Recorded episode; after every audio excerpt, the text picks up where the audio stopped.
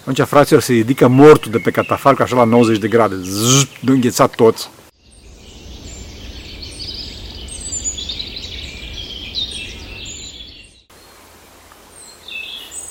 Slavă Tatălui și Fiului Sfântului Duh și acum și purea și veci veci oameni.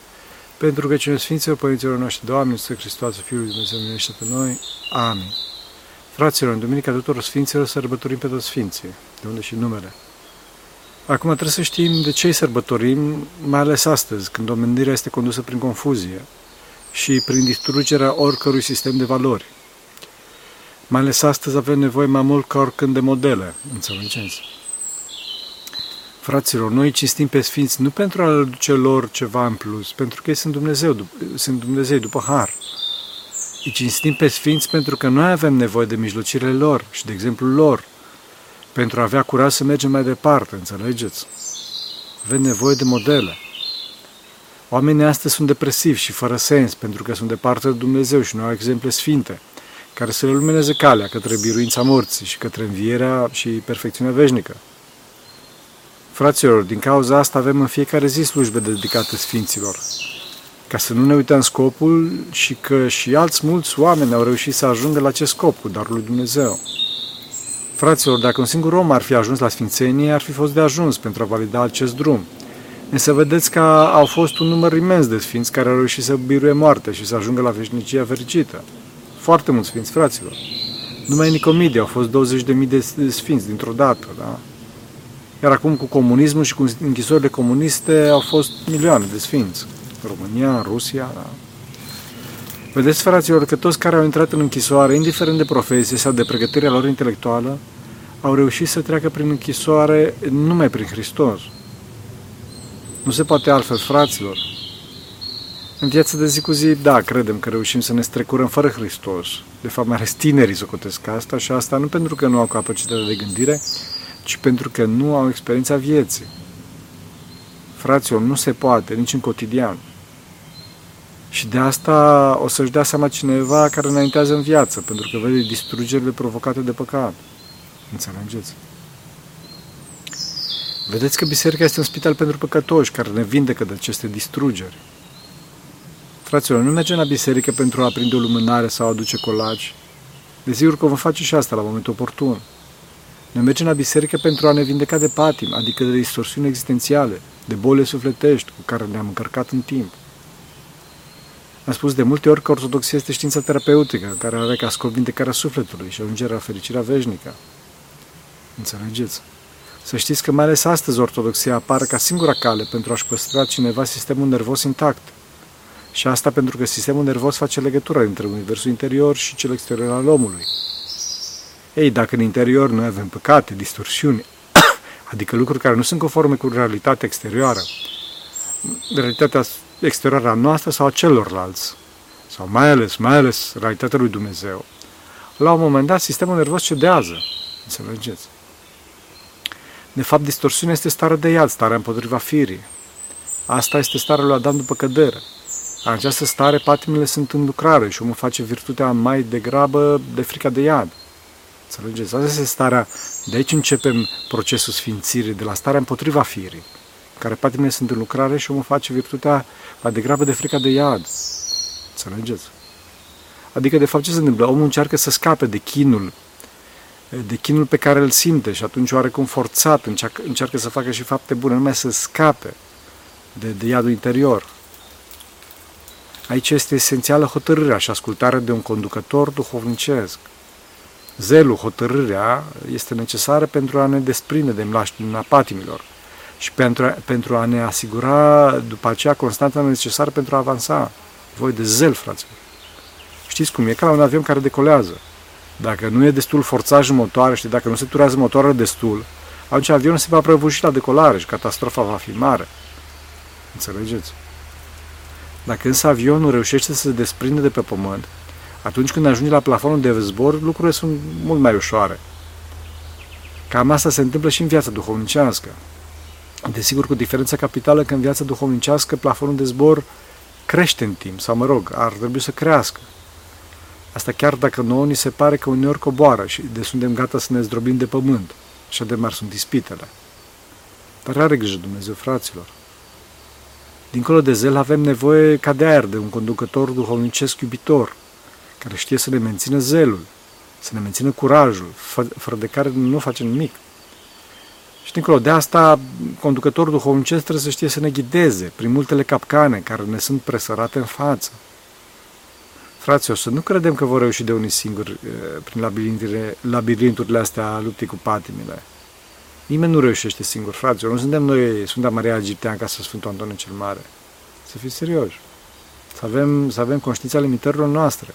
Să mergeți. În această primă fază a luptei cu patimile, cu patimile, ceea ce este esențial este atenția și ascultarea de voia lui Dumnezeu. Voia, voia lui Dumnezeu se exprimă, cum spuneam, prin conducătorul duhovnicesc și prin învățătura bisericii. Astăzi, fraților, este o mare, mare problemă cu, cu atenția. Da? De ce? Pentru că există un război feroce, pentru a ne capta atenția acolo unde nu trebuie, pentru a ne împinge departe de Dumnezeu și pentru a ne împinge în depresie și a ne tăia zelul prin lipsa iubirii. Înțelegeți? Fraților, curajul este forța care îl împinge pe om înainte, forța motrice. Mare atenție să nu ne pierdem curajul. Trebuie să știți că diavolul totdeauna țintește în curaj. De fapt, el totdeauna trage două gloanțe ca asasinii, da? Pam, pam. Primul să ne facă să păcătuim sau, mă rog, să greșim, iar cel de-al doilea să ne facă să ne dezdăjduim. Asta, indiferent dacă greșeala e mică sau mare. Diavolul ne răvește în curaj, chiar cu prețul exagerării greșelilor, sau chiar a prezentării unor greșeli inexistente, da? sau anxietăți nefondate, pentru că știe că lovitura în curaj este lovitura nucleu existențială al omului. De ce? Pentru că iubirea generează curaj și curajul, curajul ne îndeamnă să iubim. E o reacție în lanț care ne împinge înainte, fraților. Fraților, dacă diavolul, dacă diavolul ne face să păcătuim, a câștigat doar o bătălie. Adică, mă rog, ne-am împins mai aproape de moartea spirituală și mai departe de Dumnezeu. Dacă însă ne lovește în curaj și ne împinge în depresie, atunci ne are pe post de legumă și a câștigat tot războiul. Tot războiul, înțelegeți? De ce? Pentru că omul nu mai dorește nimic din cele bune, crede că nu mai bune nimic, că nu mai poate nimic și stă acolo trându-și viața până la moarte. Înțelegeți? Devine omul râmă. Sau mare amor să mofturoasă. Înțelegeți? Acum o să vă spun în detaliu cum se întâmplă asta astăzi. Chiar dacă mi-ai spus-o, mă rog, pentru că foarte mulți dintre tineri sunt loviți de asta.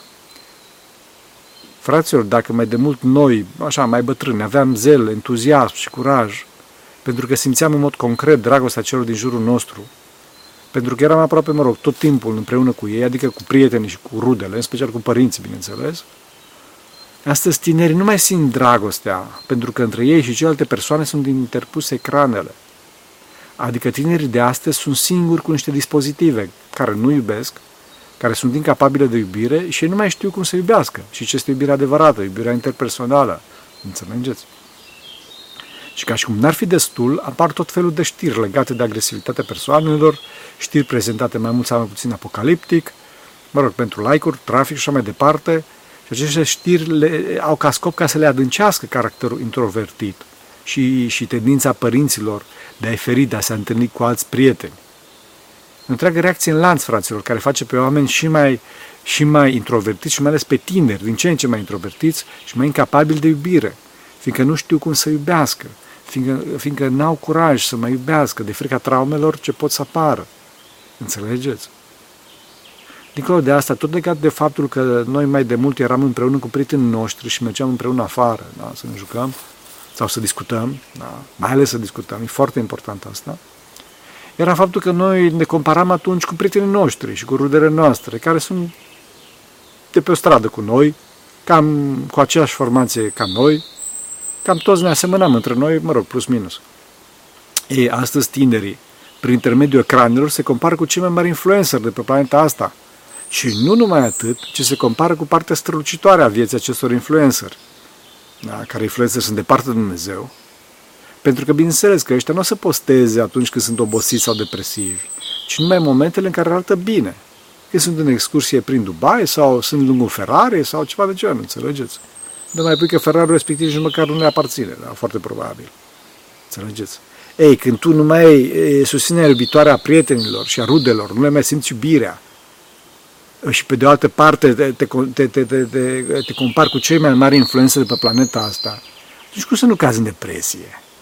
Cum să nu te crezi un ratat sau mai ales o ratată, pentru că fenomenul este mai prevalent la fete, la femei. Că vezi pe una care arată ca o copertă de revistă, machiată, siliconată, cu colagen în buze și botox și cu își dă mii de follower și like-uri și milioane de vizualizări. Iar tu ai trei like-uri de la doi follower și un cook. E, fraților, înțelegeți? Lucrurile sunt cu atât mai grave cu cât există legi în diferite state, și acum și în România, da? pentru existența diferitelor instituții din afara familiei care să ia pe copii din sânul acestea. Nu care cumva să simtă iubirea și libertatea în familie și siguranța. Înțelegeți? Și astfel să nu mai aibă curaj să gândească iubitor și duhovnicește și să fie liber. Ferească Dumnezeu! Se duce lupta acerbă, fraților, ca să nu mai existe experiența naturalului, a firescului, a modului tradițional de a fi. Pentru că modul tradițional românesc este dovedit că este de succes, fraților. Asta se vede și mai clar din faptul că tânărul este împins la maxim prin educația sexuală făcută pe toate canalele, da? educație care învață că iubirea este doar un fenomen trupesc, fără niciun pic de frână, fără limite, astfel încât tânărul să nu mai poată gândi la faptul că ar putea să existe și o iubire cu adevărat duhovnicească și naturală. Sau dacă își dă seama că există, atunci să nu mai știe cum să o dobândească. Ferească Dumnezeu. Toate aceste păcate, fraților, duc la tăierea curajului, la singurătate și la bolile de nervi, care astăzi sunt de fapt adevărate pandemii. Însă nu se publică acest lucru pentru că nu dă bine deloc, înțelegeți? De fapt, fraților, chiar globalismul a căzut din cauza păcatului. Blocul ideologic în care ne aflăm se prăbușește din cauza păcatului. A pierdut Africa cu resursele ei pentru că au încercat cu aroganță să le impune africanilor ideologia păcătoasă a distorsiunilor sexuale și a fluidității de gen și din astea. Și africanii au stat ferm și au rejectat asta și chiar au pus termen dur de negociere dacă țările vestului le doresc resursele. Da? La fel și chiar mai rău au pățit-o vesticii cu arabii, dar să nu divaghez. Vesticii însă își continuă într-un ritm dement agenda asta a distorsiunilor sexuale care distrug familia și popoarele prin scăderea vertiginoasă a natalității și prin distrugerea sufletului uman și pe tema asta își pierd încrederea politică și economică a oamenilor pentru că promovează păcate împotriva firii. Sunt firme mari, fraților, care înregistrează pierderi de milioane de dolari pentru că au agentă woke, da? a incluziunii, care de fapt promovează aceste păcate împotriva firii. Înțelegeți? Acum o să mă întrebați ce să facem. Teoretic e simplu. Trebuie să ne extragem din această societate, să ne opunem acestea și să ne creăm o supra-societate în jurul bisericii. Fraților, nu trebuie să practizăm cu păcatul, ci trebuie denunțat. Însă, desigur, să nu judecăm noi pe păcătoși sau să ne aventurăm atunci când nu sunt clare lucrurile. Uneori se observă fenomenul acesta că sunt promovate mari păcate din afara granițelor țării și nimeni nu zice nimic. Iar în cazul în care ni se pare că cineva de-al nostru a făcut un lucru pe care noi îl considerăm discutabil, atunci foc și pară. Frații, o să avem discernământ, avem discernământ, să mergeți. Să nu fie frică de ei, unde ei sunt cei care în viziunea noastră conduc într-adevăr și îi considerăm atot puternici și atot știitori, așa un nor abstract. Am spus că sunt desconduși prin, prin confuzie. Fraților, nu sunt așa ei. În general sunt chiar mai triști și mai slabi ca persoane decât voi, să știți. Asta chiar dacă printre ei, mă rog, mai există și niște excepții remarcabile. Și sunt astfel triști și, și, și slabi ca persoane pentru că sunt mai departe de Dumnezeu decât voi, înțelegeți? Fraților, nu vă așteptați să fie cineva fericit fără numai în Duhul cel Sfânt. Desigur, fraților, că nu trebuie să avem un duh anarhist. Din contră, trebuie să ne supunem stăpâniilor care ni le-a lăsat Dumnezeu. Însă dacă ne învață pe noi să pe copiii noștri tot felul de păcate, atunci trebuie să ne opunem. Să ne opunem. Avem nevoie să știți de unitate dintre noi. Și asta se realizează tăind relațiile și dependențele nefolositoare ce ne despart de Dumnezeu. Pentru că unitatea numai în Dumnezeu se realizează. Înțelegeți? Deci atunci, dacă pe de-o parte tăiem dependențele nefolositoare, pe de altă parte trebuie să creăm noi relații. Noi relații. Care aceste noi relații trebuie să ne împingă către Dumnezeu. Adică, fraților, trebuie să ne controlăm accesul la medii, toxice la ecrane da? și să-l minimizăm pe cât posibil acest acces. Iar pe de altă parte să creștem timpul că suntem cu persoane duhovnicești, în principal cu persoane perfecte, adică cu Dumnezeu. După cum am mai zis, primul lucru în fiecare zi să fie programul nostru duhovnicesc. Prima noastră grijă să fie canonul, programul de rugăciune. Tot timpul să ne întrebăm, mi-am făcut canonul, pravila de rugăciune. Este foarte important, fraților. Desigur că avem fiecare înătorile noastre, însă tot timpul trebuie să ne păzim mintea și dorințele. Nu cumva să vină vrăjmașul să ne pune multe dorințe în cap, dorințe care nu sunt necesare, fraților, mai tăiați-le, care nu sunt de voia lui Dumnezeu și care îndepărtează de acesta. Înțelegeți? Trebuie să ne simplificăm viața cât de mult se poate, astfel încât să avem mai mult timp să iubim, mai mult timp să ne rugăm, mai mult timp să stăm cu cei dragi ai noștri, dintre care pe primul plan trebuie să fie Dumnezeu, fraților, cum spuneam. Rugăciunea este vorbirea minții cu Dumnezeu și aici, mai ales astăzi, se impune rugăciunea scurtă, dintr-un gând, rugăciunea lui Isus. Am mai vorbit de, despre rugăciunea lui Isus. Căutați pe, pe site. Astăzi o să vă reamintesc faptul că este cea mai puternică rugăciune, pentru că nu are multe gânduri în ea și deci mintea se poate concentra mult mai bine. De asemenea, este cea mai puternică pentru că are în ea numele lui Isus și diavolii nu pot face față. Înțelegeți? Astăzi însă mai ales se impune pentru că mintea multora, datorită ecranelor și nu numai, ecrane care ne învață o de gândire foarte rapid, foarte haotic, foarte superficial și cu un interval de atenție foarte redus, da? mintea noastră este, este vraiște și omului este foarte greu să-și țină mintea adunată pe rugăciune liniară, adică pe o poveste mai lungă, cum ar fi acatistele și paraclisele. A citiți un acadism în paraclis și la sfârșit vă treziți pe la Tokyo pe undeva. Să mergeți. Nici măcar nu vă mai aduceți minte dacă l-ați citit sau nu. Bine, ați citit. Împrăștirea minții astăzi, mai ales la tineri influențați de cultura vestică, este atât de mare încât nu se mai pot concentra nici măcar un minut, două. Fraților, nu exagerez. Să vă dau un caz din, din zilele trecute. A venit la noi un băiat extraordinar cu multe evlavie și zel dintr-o țară din vestul Europei și a dorit să stea cu noi mai multe zile și să intre în programul Chilii. Tânărul acesta dorește să facă monah, nu să crească mai mare, dacă nu așa. Unul din părinți, când l-a văzut astfel, i-a zis dacă poate să măture puțin prin curte. Iar tânărul cu multă căldură i-a zis imediat, binecuvântați și iertați. Și a pus, a pus metanie. E, și părintele a dat mătura. Un alt părinte care era de față a zis atunci, auzi, știi ce, ia, iartă-mă că am o treabă, n-ai putea să duci pachetul ăsta până în beci, e doar 10 secunde pentru tine. Tânărul a luat micul pachet și l-a dus. Da? Și dus a fost.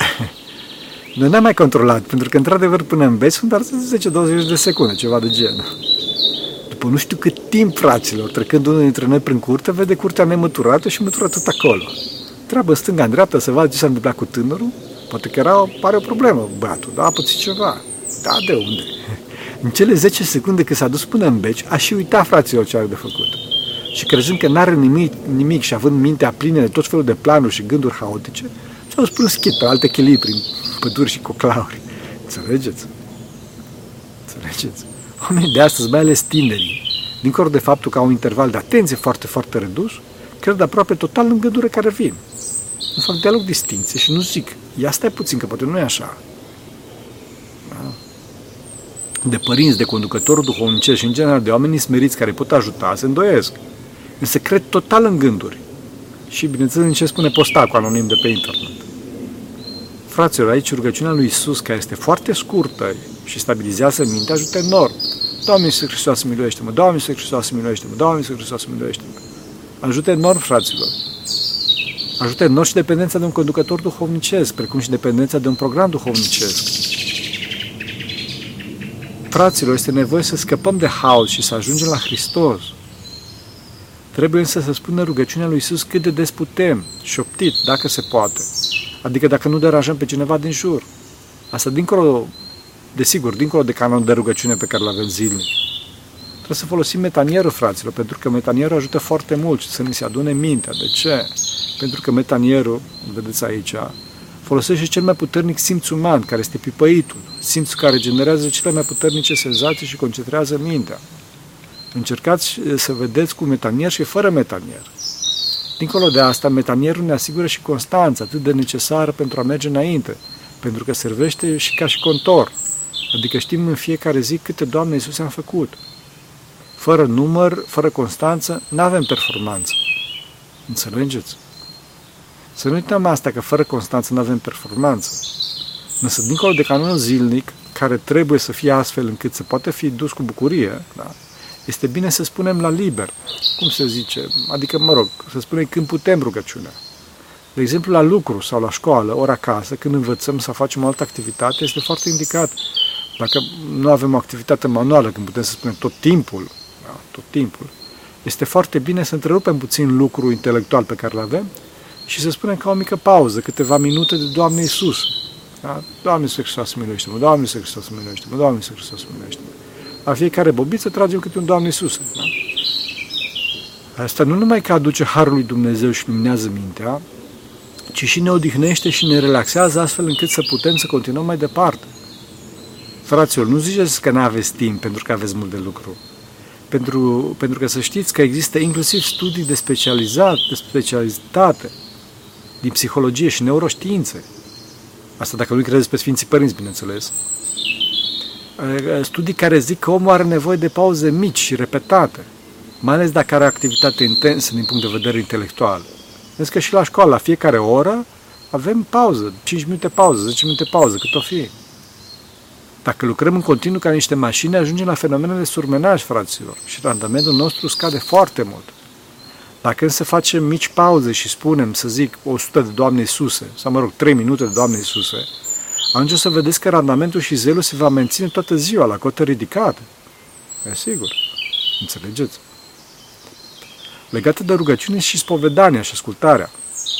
Fraților, nu putem să avem rugăciune curată și, în general, nu putem să avem curățenia minții și o stare de pace înăuntru nostru dacă nu ne spovedim. Trebuie neapărat să ne spovedim regulat. Am făcut clipuri speciale pe tema spovedanii.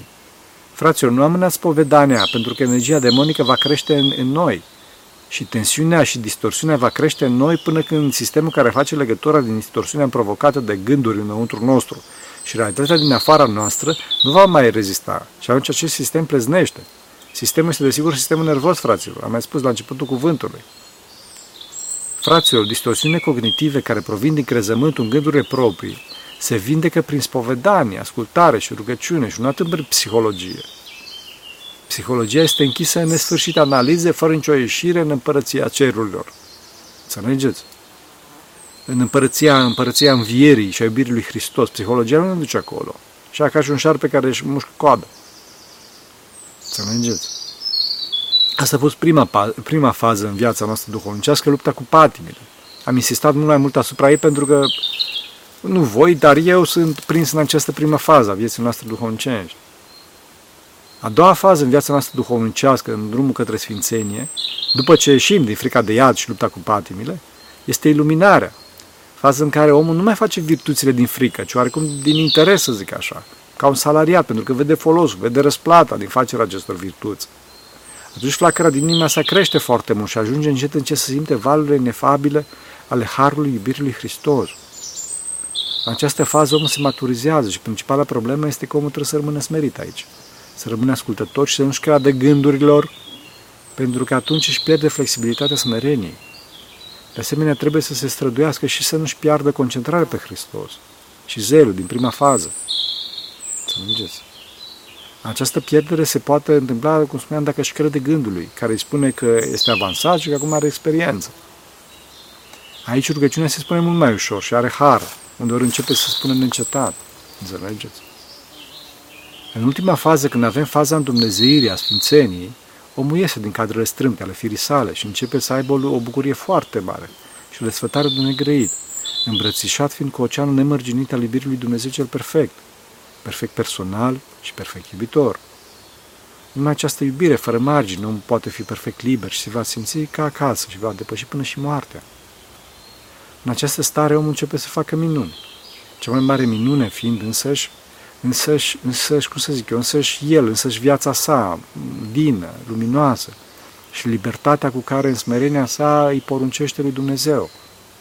Și putea să vă spun multe exemple din cărți. Știți viețile Sfinților, veți afla cum Sfinții poruncesc lui Dumnezeu. Da? Însă acum o să vă spun doar un exemplu de zilele noastre, unor oameni dintre voi, așa cum puteți să fiți și voi, a unor oameni simpli de la țară. Erau doi bătrâni într-un sat din Transilvania care își trăiau o viață simplă și pașnică, aproape de Hristos și de biserică. Și la un moment dat, fără de veste, dintr-o dată moșul moare, așa, pe neașteptate. Nu mai țin minte, nu știu, nu, nu, nu știu exact de ce, cred că posibil atac de cor, ceva de genul. Omul era foarte relaxat și foarte liniștit, avea viață foarte duhovnicească și smerită și nu prezenta factorul de risc. Și deci a fost ca o surpriză treaba asta. Nu știu ce a murit. Oricum, l-au pus oamenii pe catafalc pentru privechi, da? iar baba a rămas singură pentru că nu mai avea rude acolo, iar copiii erau căsătoriți la casele lor, la oraș. Se căinea într-una, singură, la, la, la mort acolo. Tu l-ai, omule, cum de-ai murit? Tu l-ai că m-ai lăsat singură și nu, și nu am pus rânduială lucrurile. Vai, Doamne, că mi le-ai luat și ai rămas aici, am rămas singură și lucruri neterminate și eu ce mă fac acum singură? Tu n-ai să căi ba, biata babă, înțelegeți? Până când oamenii au luat-o și ca să mute oarecum mintea de la aceste lucruri, au zis, hai femeie, hai, las, las, hai să ne gândim, hai să nu ne mai gândim la, la atâtea lucruri care trebuie făcute, hai să ne gândim ce să facem de mâncare la pomană, ca să dăm la oameni. Atunci fraților se ridică mortul de pe catafalc așa la 90 de grade, zzz, de înghețat toți. Și a zis mortul foarte relaxat și sigur de mie se face sarmale. Mie se face sarmale. Vă dați seama că oamenii au rămas fără aer toți, știu. Au căzut mandibula jos. Omul întors la viață s-a ridicat și a zis femeia și sale cu simplitate, știi că Dumnezeu i-a mai dat un an ca să-și pună lucrurile în ordine în casă și nu plece așa.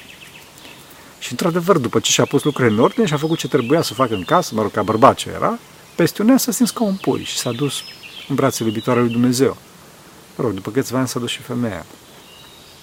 Fraților, care spre sfințenie este simplă, însă problema noastră cea mare este că renunțăm la simplitatea și smerenia Duhului cel Sfânt, pentru plăcerea întunecată a acestei lumi, care nu duce niciunde. Fraților, haideți să avem curaj să ne desprindem de mâzga patimilor, pentru că este singura luptă care merită să fie luptată. Curaj, nevoie de curaj și constanță. Așa, așa să ne ajute Bunul Dumnezeu. Vă mulțumesc că ați avut curaj să stați cu mine până acum. Pentru că cine Sfinților Părinților noștri, Doamne, Iisuse Hristos, Fiul lui Dumnezeu, numește pe noi. Amin.